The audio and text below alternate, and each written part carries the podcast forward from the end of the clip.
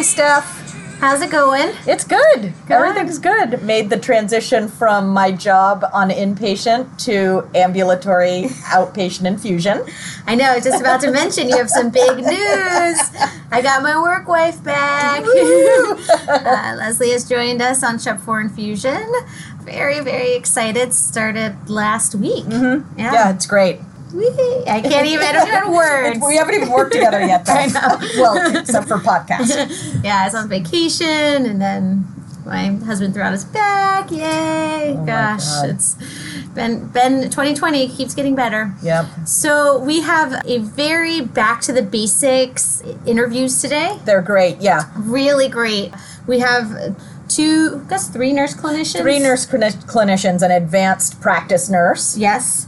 Kari Frederick. So Donna Benway and Kari Frederick from our wound team specialists are going to come talk to us about their role and our role as nurses and how we can best utilize them. They had some great things to share with us, um, some really great education moments.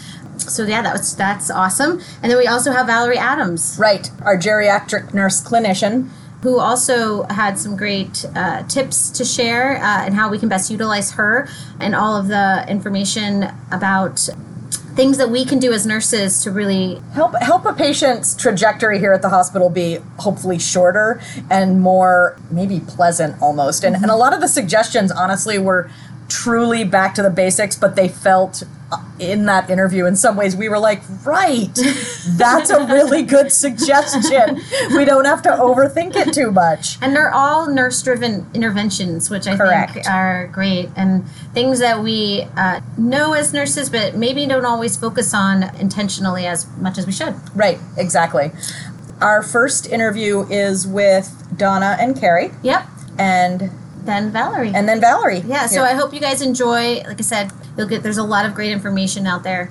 And let's yeah, I hope you ever, I hope everyone is enjoying this almost now fall season. Oi. I'm not sure. that was the, the, little I know. Do, are we happy about that? but uh, yeah, I hope all is well out there.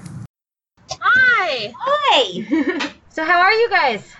Good, you? We're good. Yeah. So welcome to the the podcast recording. We were just talking about how we I did a sunrise hike this morning for the first time. So oh, that must have been nice. It was nice, yeah. But I got up at like three in the morning, which I haven't done in since I had babies. so I guess we could start with really we get the idea of what a wound care nurse is, but why don't you guys talk to us a little bit about how you define your role in the hospital and how you feel like you fit in with inpatient nursing care in the hospital. Okay, so you want our background first? Yeah. Sure, yeah.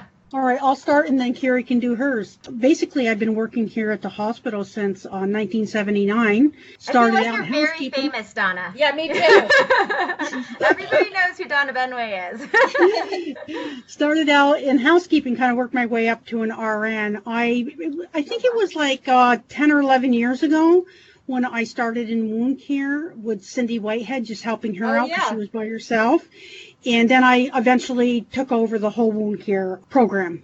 And so I my I was supposed to be focusing on directly on pressure ulcer prevention, but all the other wounds kind of creeped into it. So I do all inpatient wounds for now. We also do because we work under nursing, we do all the education with the RNs, LNAs. We do students from UVM, Norwich, BTC. Place else, Kari? Those are probably the three things that, yeah, the three areas, the three schools that we work with anyways. We just basically get consulted to go out there and see the wounds. We work very closely with the nurses. We see the patients. We decide on a treatment plan. We go back and follow up with those patients depending on how bad the wounds are. It could be a couple times a week. It could be every day. It could be once a week depending on the wound. And we see them until either the wound heals the patient is deceased or they're discharged home. It's a huge job. Yeah. Yeah. I was going to say, I really, and we can get to Kari, I really like the fact that nurses can put in the consult for wound care. That's absolutely. a big deal. Yeah, absolutely. Kari was hired to join me only because it, w- it was rough. I had the whole hospital. Yeah, and, yeah no kidding. So I, I, had been begging for a Kari for quite some time. And, and when she, we decided we were going to get another wound care nurse and Kari applied, we thought this is perfect because Kari was a nurse practitioner, and I'll let you tell her story. Yeah, tell us about yourself. So I um, graduated from UVM and started working as an RN over on inpatient rehab. So I was there, but I was always interested in wounds. I did my senior practicum in my undergrad um, with a wound care nurse, so I was very interested from the get-go, wanting to solely focus on wounds went and got my master's and became an NP and then became wound certified with that. And I actually got. She's an overachiever. I actually Good to have for a sidekick. You want an overachieving sidekick. I landed a great opportunity actually over at CVPH. They have an outpatient wound care center. It's the only one in the network really fully focused on wounds. So they're a hyperbaric center as well. So we had hyper two hyperbaric chambers over there and had a you know, reached a broad area of patients. They came from about three hours away, all over up, upstate New York. We even had patients from Vermont come in. I was mostly outpatient over there and then had some inpatient work, like half day a week, just for continuity of care when we had outpatients transition inpatient. So I followed patients while they're outpatient and inpatient. But I was commuting to work from Vermont, so I knew that was not going to be my place lifelong. And then there was a great opening at UVM, and I knew I wanted to come back. Get to work with Donna every day, which is great. And I don't know how she did this by herself. One person for this whole hospital. it's insane. It really is. So it's great to have two people. We really work well together, and it's nice to have a team to have two sets of eyes, you know, and two brains to put together for these wounds. So I think it's working really well.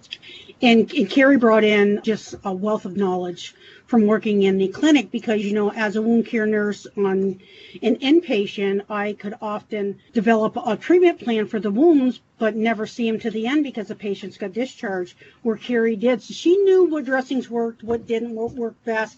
So it's just a great wealth of knowledge to have her, you know, as an addition to the team. It really Yeah. has been. So I think we're doing doing we're doing good work for the patients. And how how can nurses, floor nurses, and how can they utilize you most Best. efficiently? Yep. Well, just basically read our notes and follow our our suggestions for a treatment plan. Yeah. You know, and if they have the pe- the wor- the wounds get worse, they can uh, call us, page us, reconsult us. We'll go back up, put our heads together. We're working very closely with the nurses right now, trying to do a whole education plan. We have developed six modules that we're trying to roll out to every nurse within the inpatient world as as well as the um, intensive care unit. And I'm working closely with the inpatient world. With these six modules, we're trying to develop C, uh, CEs mm-hmm. right now to give them, oh, just to make uh-huh. it a little bit more appealing for them to come in and sit with me and chit chat. But we're talking about moisture, positioning, mm-hmm. Yep. skin tears, pressure ulcers, the specialty beds, just a lot of different things to help the patient or the nurses develop that knowledge base to mm-hmm. take care of the patients properly. And Kari's doing a whole different thing within the intensive care unit. I'll let you let her talk Sure, about it. yeah. Oh So yeah, we're tell, doing- tell us. Education with the ICUs as well, as well but it's kind of tailored to their population. Um, working closely with their CLM teams to work on getting their pressure injury rate lower. Um, the ICU population obviously is highly prone to pressure injuries and tend to be higher than any other inpatient unit anyway. But we're really working towards setting a pressure injury bundle into place. So we're working on developing that with both CLM teams for the sick NICU and the MICU. Um, and hopefully we'll be rolling that out, trialing that, and it could potentially be something we bring hospital wide to help reduce our pressure injury rate. So we're really focused on, you know, the ICUs and the skin care there so we can hopefully get these numbers down. And what do you guys see as the best way to prevent pressure injuries in patients that are prone to that from being in the hospital? Like we, I think we have we we have a sense of what that is, but it's always great for you guys to bullet point it for us and tell us what you think are the like top three things that that nurses can do to help prevent it. The biggest thing, and it's so basic, turning, turning, Yeah. turning, turning. I mean, it's something you learn in nursing school. It never changes. There's never going to not be a need to turn your patients, but it's something that's like not really glamorous or glorified. There's no techie way to attach something fun to turning and repositioning. You know, it's just really, really the standard of really providing a good quality turn because a lot of our pillows are flat as pancakes. You put one pillow under their shoulder, that's not really offloading to their sacrum and their coccyx. So really doing a great full turn to float the bony prominences. Yeah. And then the other big thing is moisture management. I Yep. think we forget about the skin and tend to only pay attention when there's an issue with it, when we have, you know, some incontinence associated dermatitis or breakdown, and that puts patients more prone to developing a pressure injury. So good quality moisture management, skin care, and turning. So the two things with that as part of that education that we're doing with the modules is to to teach them proper positioning, to teach them to think Yeah. about the pelvis and to roll the whole pelvis, not just the hip. Yeah. Because especially if you have a, a morbidly obese patient, if you just grab that hip and you pull it up and you stuff a pillow in there, you haven't actually moved the pelvis. You haven't turned it up, so they're still sitting on that bony prominences. Mm-hmm. And the other thing is we have our Depends use is out of control here at the hospital. Oh, okay. yeah, yeah, okay. 69,000 Depends used last year. What? Wow. Yeah, Wow. yeah, and and the tr- the trouble with using a Depends is they throw a Depends on everybody who's incontinence, but what it does is it changes the pH of the skin, and it puts the skin more at risk for developing fungal and Bacterial. bacterial and stuff like that, and they start breaking down, which puts them at even at more at risk for developing a pressure ulcer. So we feel that if we really look at the moisture and positioning, that we're going to decrease a lot of those nosocomial pressure ulcers as well. So do you think we should not be putting that depends on the patient and just having them like how what is that you what is the role of the depends in your eyes? What is the best role? Depends should only be used if the patient is out of bed sitting in a recliner, off the unit for procedures, if they're incontinent, and in the halls with physical therapy or, or with nursing. Outside of that, they really should not have a depends on. The LNAs and the nurses should be doing frequent incontinence checks and cleaning the patients up and changing the chucks and stuff like that. Now, that being said, if you have an elderly patient who's been wearing their pull ups for years, then go ahead and continue using those. Just do more frequent incontinence checks so they're not sitting in a soiled diaper. Yeah. Because I always, this is a great conversation because I always understood that Depends actually wick the moisture away from the skin, but what you guys are saying is actually it changes the pH of the skin, making it more prone to yeast or even perhaps excoriation and breakdown, whereas I thought it actually pulled moisture and kept it more They're intact. not, they're not like Pampers. Okay. Pampers, the um, the kids can pee gallons of water and it does wick it away, and they just keep blowing up. And but the, the pens are not like that. And Yeah. I was told the reason why is because to make a depends that wick like a pamper would be too expensive and nobody would bother buy them. Yeah. So they're really not as they don't wick away like a, a pamper does. Okay. So- And they're occlusive, so you're trapping all that moisture and And the urine in the stool, which has a different pH than your skin, against the skin, which erodes, you know, the tissue there, and then it makes it more susceptible susceptible to breaking down. So the actual like disposable cloth chucks that we have really work better at wicking the moisture away from the skin, whereas the you know occlusive brief just keeps all that moisture and heat. So you're changing the microclimate of the skin mm-hmm. and changing the pH to a more alkaline Alkaline. pH, which prevents your skin from doing its natural ability to kind of prevent moisture management on its own. It increases the transepidermal water loss. It changes that. So it's really a lot of anatomical and you know pathophysiology stuff going on when we're just throwing a depends on they're incontinent they sit in that so our skin loses all its ability to kind of protect itself from you know moisture Well, that's a this is a really important conversation because I think there's some misunderstanding around depend use. Again, so your recommendations are if they're incontinent and going to a procedure, incontinent and walking in the hallways, and incontinent and up in their chair are the mm-hmm. best times to use the depends. right Right. But just And where really- dead is really you, Not just, where you want They it. should be open and free.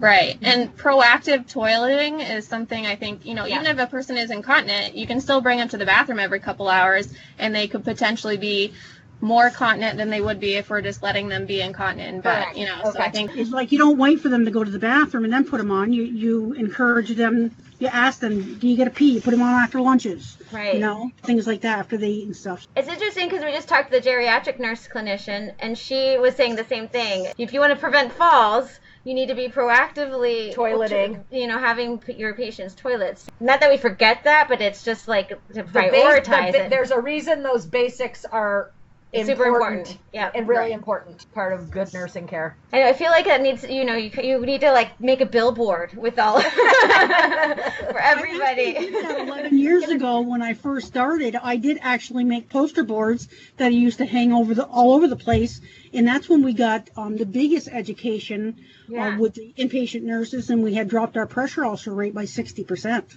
Jeez. So how But- are we doing as an organization with the pressure ul- ulcers right now? We're up. Yeah, we're up. We had like around 100 last year.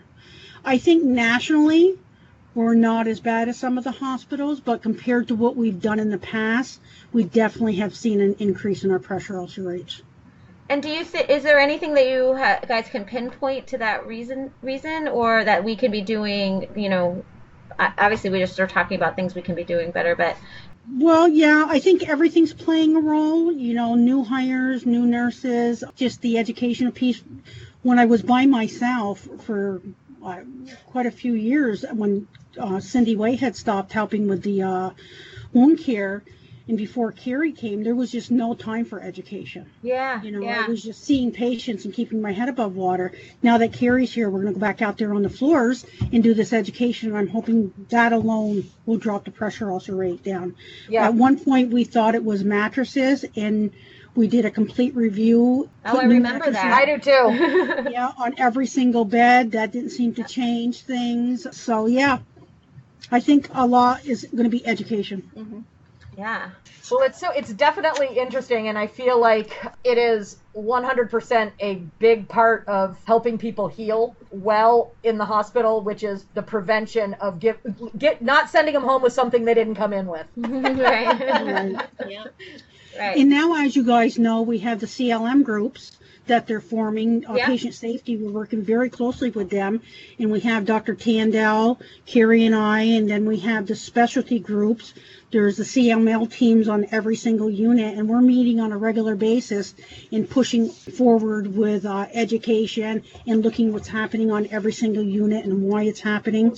One of the things we had was an increase in device-related pressure ulcers, and we didn't know that why that was happening. And Kari did a little uh, little research on on that and came up with some criteria for nurses to follow for price, pressure-related. You can talk to that, Kari. I think we just tend to forget under certain devices. I think we're pretty good about looking like under like cast and sort of everyday use, but like looking under the tape on an NG tube, looking under Oh, a yeah. trach flange.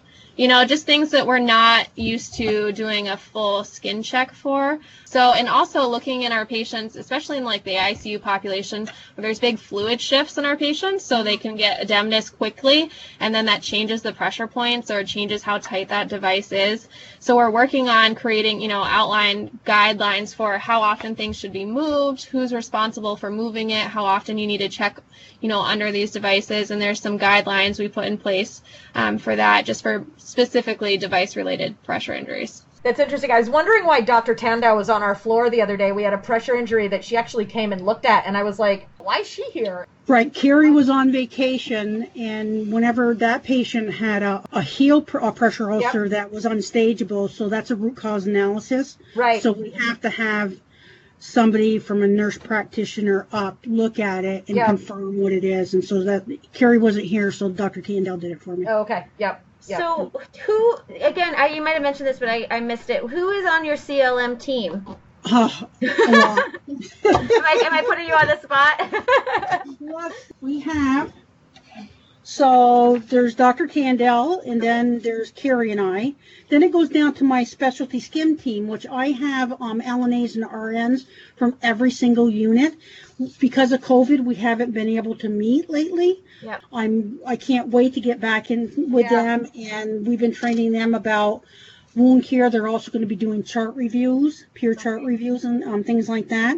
Then on every single unit, there's uh, RN4, champion RN, RN4, um, a staff nurse, a staff LNA, a resident, and an attending. that along with somebody from safety form their group and they have meetings separate from my specialty group so they do they monitor daily rounds safety huddles hands off uh, data management they're the ones that push out like if they have Yep. um, find that their unit is getting a lot of pressure ulcers they they're the ones that would handle that and you know come up with a plan to make it better unit champion audits safety and faculty meetings collaborative leadership report out. So it's it's a huge a lot of people. So there's a lot of things coming down. Unfortunately it really got put on hold because Right. of covid. Right. covid just put the brakes on on everything and we're just starting to ramp things back up now. Yeah and i know the the meetings that we have pm stevens runs them sue murdoch's a part of it gil allen Yep. he's on it. Barb higginbottoms we got a lot of um, managers that sit on it. Nurse educators.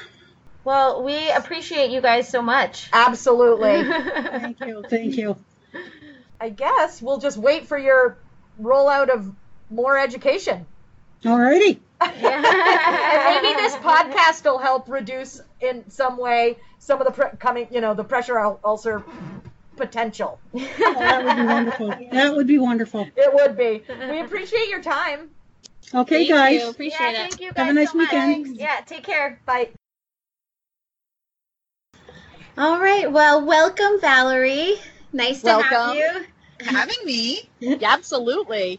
I think we first met, Valerie, when we were working to place a patient that we all really loved on our floor, and you came up and gave us a couple really good ideas about helping to manage her in a way that got her really good placement outside of the hospital. I- believe that was the first time we ever met. Yeah. so that actually was really a successful experience.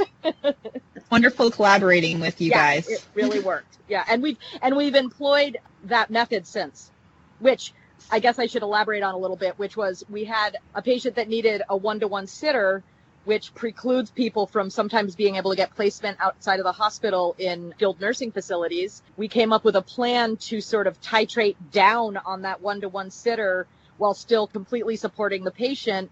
And we were able to do that successfully and within a week get her placement That's awesome. and it was really amazing. I think That's- maybe you might want to describe what you do. Actually, Yeah. Why don't you introduce yourself, Valerie? So I'm Valerie Adams. I'm the geriatric nurse clinician, and I have been in this role since February. oh my I was just getting my feet wet before COVID hit, but I've been in the organization since 2007. I was a night shift nurse on Baird 4, Oh. general medicine, for almost nine years before I transitioned into the care coordinator role on Baird 4, and I was in that for many years. Then the opportunity to become the geriatric clinician, a role that I have always wanted to do and always uh, had a special place in my heart for, was available, and here I am. So tell Yeah, us it's what the geriatric nurse clinician, what that actually means and what that role is. So I am in the nursing outcomes and practice of the organization under Sue Murdoch. And so what we really focus on are really improving the patient outcomes for our patients. And the top two things that I really focus on is delirium prevention and management Mm-hmm. and fall prevention and management. I collect data mostly on falls. I'd like to collect a little bit more data in the future kind of on my one of my projects that I want to do on delirium, really focusing on delirium prevention and fall prevention because those are two big things that can really increase cost for a patient stay and it also poor outcomes meaning increase in death, mortality, morbidity, all those sort of things. Patients end up in subacute rehabs and nursing homes versus being able to go back home, previous living situations. Those are the things that I mostly focus on.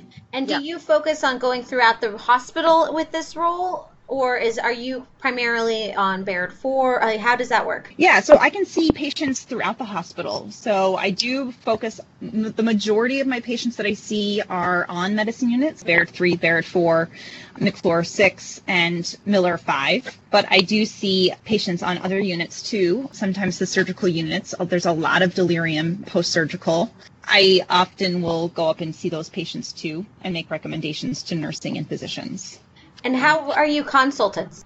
Right now, I'm working with Epic right now to get a kind of a report uh, driven through Epic, but that should be coming back online pretty shortly. And that's driven through the delirium prevention protocol order that you might see on your order sets. And that adds to a list for me so that I pull that in the morning and go through that and see who's appropriate for a consult. And then I also review the constant ops list. If there's an order for a constant observer, I will see that patient most likely if it's appropriate. So how, how can we use you as floor nurses in the hospital? How do we best how do we best use you? Yeah, so I think that you guys can best use me by for one, reaching out to me. I'm always available. I, I'm in the paging system. My pager is 5509. You can always page me through PASS. If you guys ever have any questions or concerns, say you're stumped, maybe you've put as many interventions that you you know of in place and you're still having a hard time keeping a patient safe from a fall. You want to move them past that one to one or you don't want to implement the one to one, you know, you can always reach me out, out to me.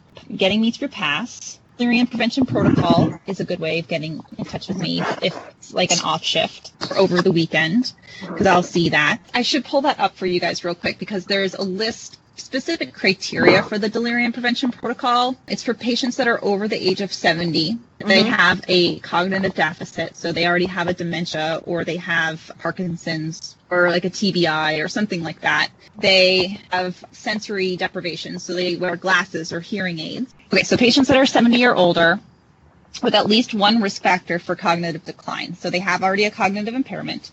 They have mobility or ADL impairment. They have sensory impairment or they come with dehydration. And there's also some exclusion criteria, and I'm not going to list that off to you guys. Do you just need one of those as a criteria or do you need all of them? One. Okay. Oh, okay. Okay. 70 and older, including and including one of those things. Okay, gotcha. But most of the time, a lot of people have multiples. So we talked a little bit about those patient outcomes and um, what you were focusing on.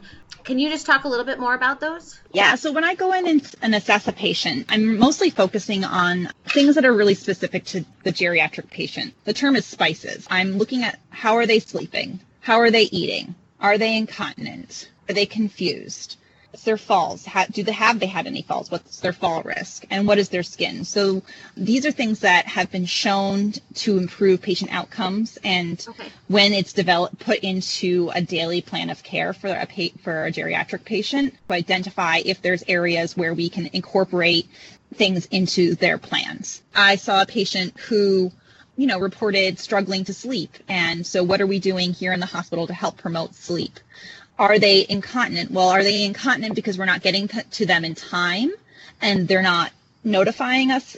You know, maybe there, there's that sense of urgency and we just don't get there in time, but they know they still have to go. Then, okay, well, we want to promote continence because in general, that's going to help with feeling of pride, not embarrassment. It helps decrease your fall risk because your majority of the patients who fall, it's relating to needing to get up to the bathroom. I'm going to put them on, I'm going to partner with my LNA, say, hey, this patient needs to be on a toileting toileting schedule. We're going to be proactive with our toileting. Every couple hours, we're going to say, Hey, Mr. Jones, it's time to get up to the bathroom. You haven't gone in a while. How about you come with me?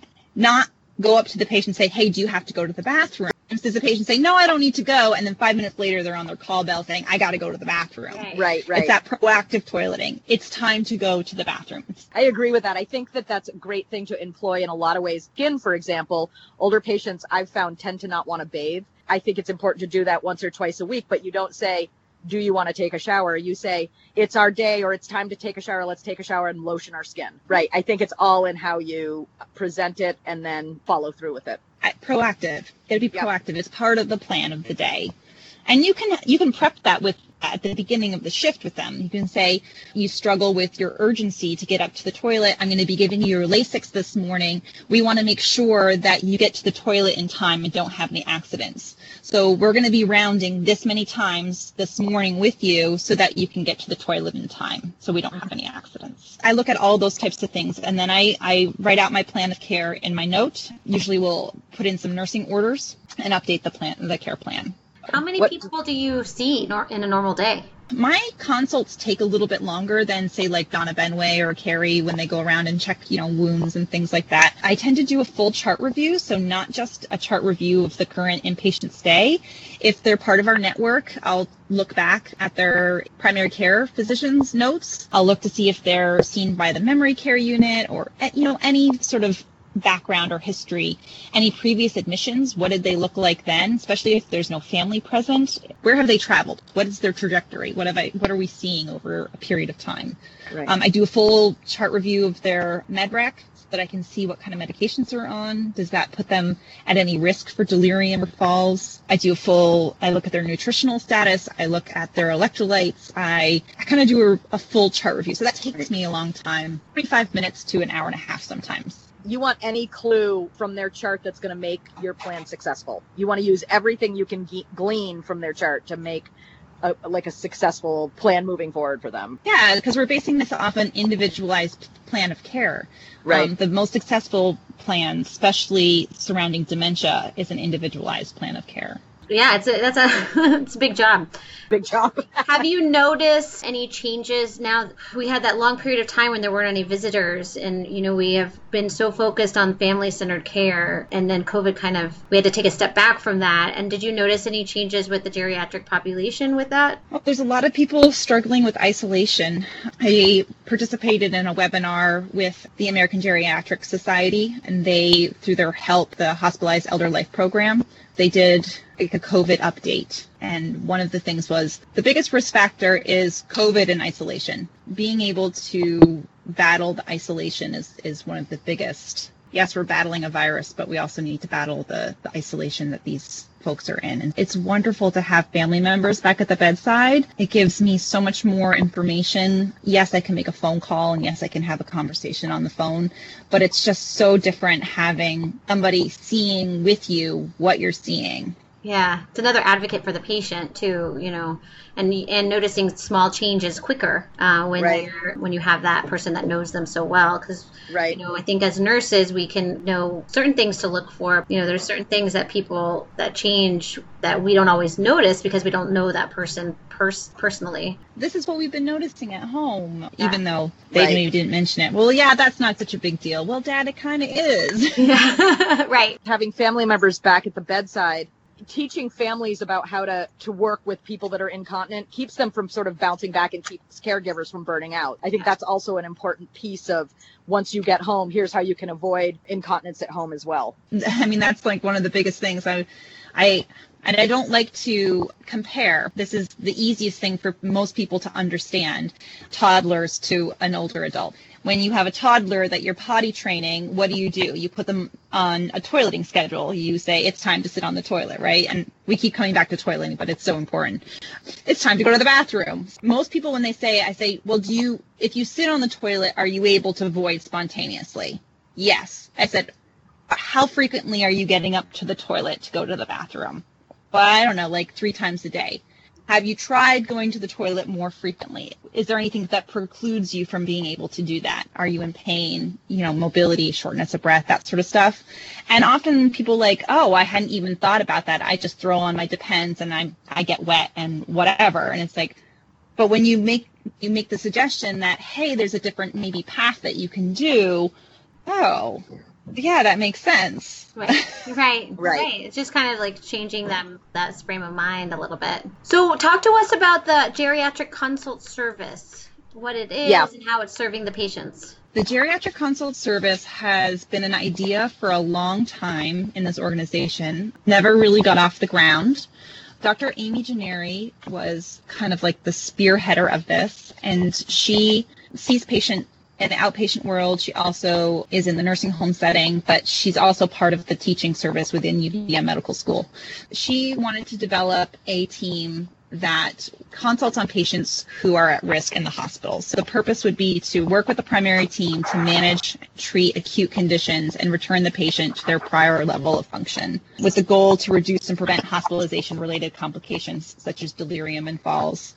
Including functional decline and um, and poor nutrition. So it's it's a teaching service. It's wonderful because they really want to include not just the residents, which what you often think of in a medical consult service is just teaching um, medical residents, but they really want to include nursing as well, case management, nursing leaders on, on teams. They're reaching out to the CLM teams to help with quality improvement projects.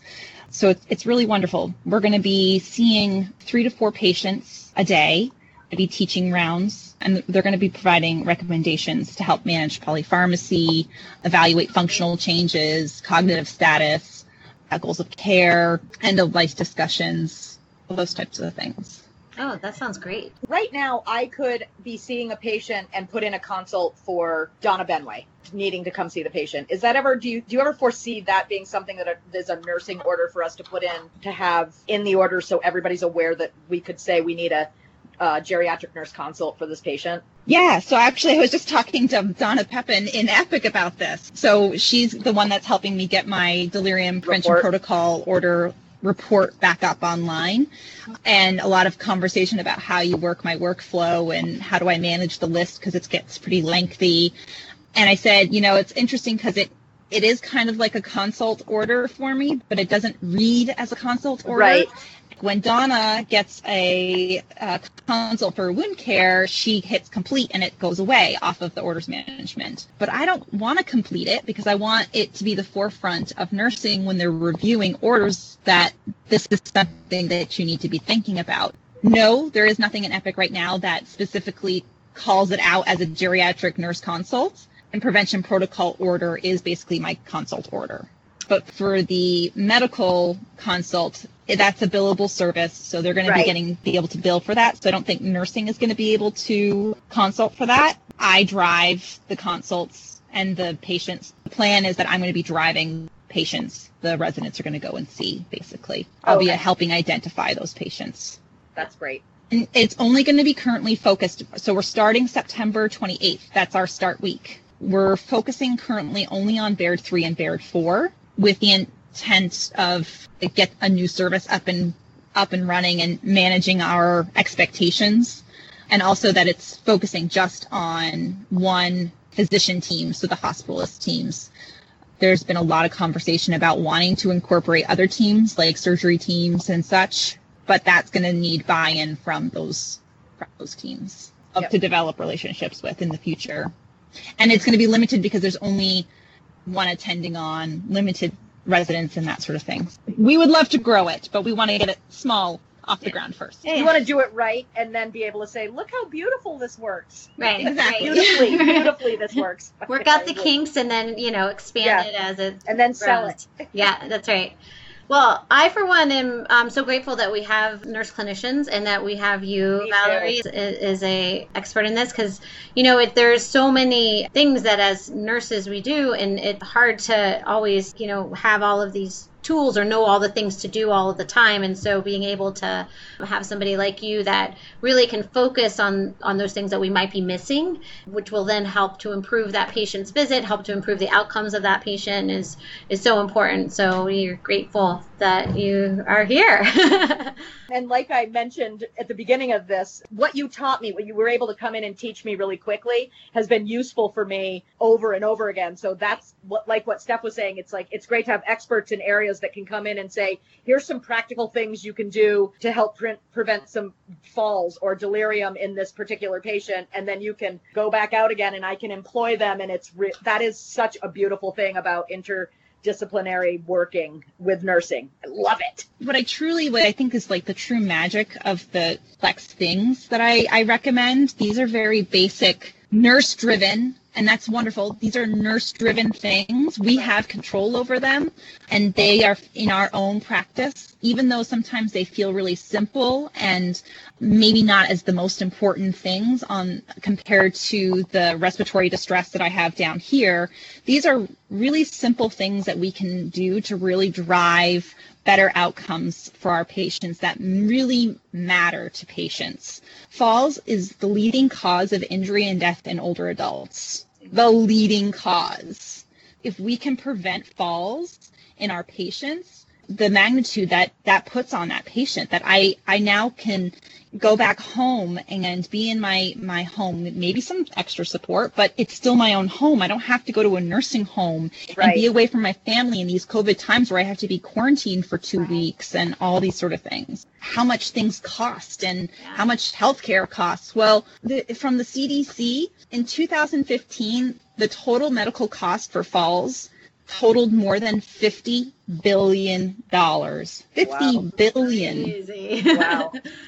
falls in general, uh, you know, there was a chunk of it in the hospital too. No, I think what you're saying is so important. Like I know even it's and it's gotten even more important with COVID. Like we were talking my talking about my grandfather and I was like, "Oh, he might need an assisted living situation." And my mom's like, "Yeah, but if he goes there then we can't visit him." And so like employing these strategies to help support these patients is so important to the families and and that's even even has grown in importance as I as agree. this- as COVID has. So it's As a, yeah. so yeah. Well, so thank we, you so much. Yeah. Thank you so much, Valerie. Is that all you guys need from me? yeah, Yeah. well, I mean, here we have a lot of stuff for you to do outside of this interview. Yes. People want to get more information about um, geriatrics. In the end, and hopefully in 2021, I'll be able to start doing my geriatric specialty nurse classes again. oh yeah. Um, and so that is a great opportunity to learn more. And those will hopefully be able to be in person or modified. I'm not quite sure. I have to figure it out still. Also, it gives you plenty of hours if you ever want to seek out to be certified in gerontology Yeah. through the uh-huh. ANCC. That's such a wonderful thing. And I can get you guys connected to Niche, which is Nurses Improving Care for Health System Elders, which is has so many resources that you can learn from, from orthopedics to oncology. There's a whole section on oncology in the Oh, elder wow. patient. There's a lot there, and I, I can hook you guys up. Oh, that Yeah, I sounds love that. fantastic. That's awesome. I don't want to volunteer you, but are you okay if people reach out to you for those resources and things? Because I think we're interested, and I'm sure there's other people out there that would be That'll, interested. that'll want to reach out. Yeah. For sure. You guys can touch base with your nurse educators. They can reach out to me. Email. I'm in Outlook. You are. Perfect.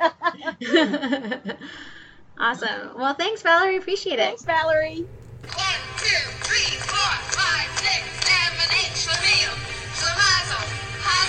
Incorporated.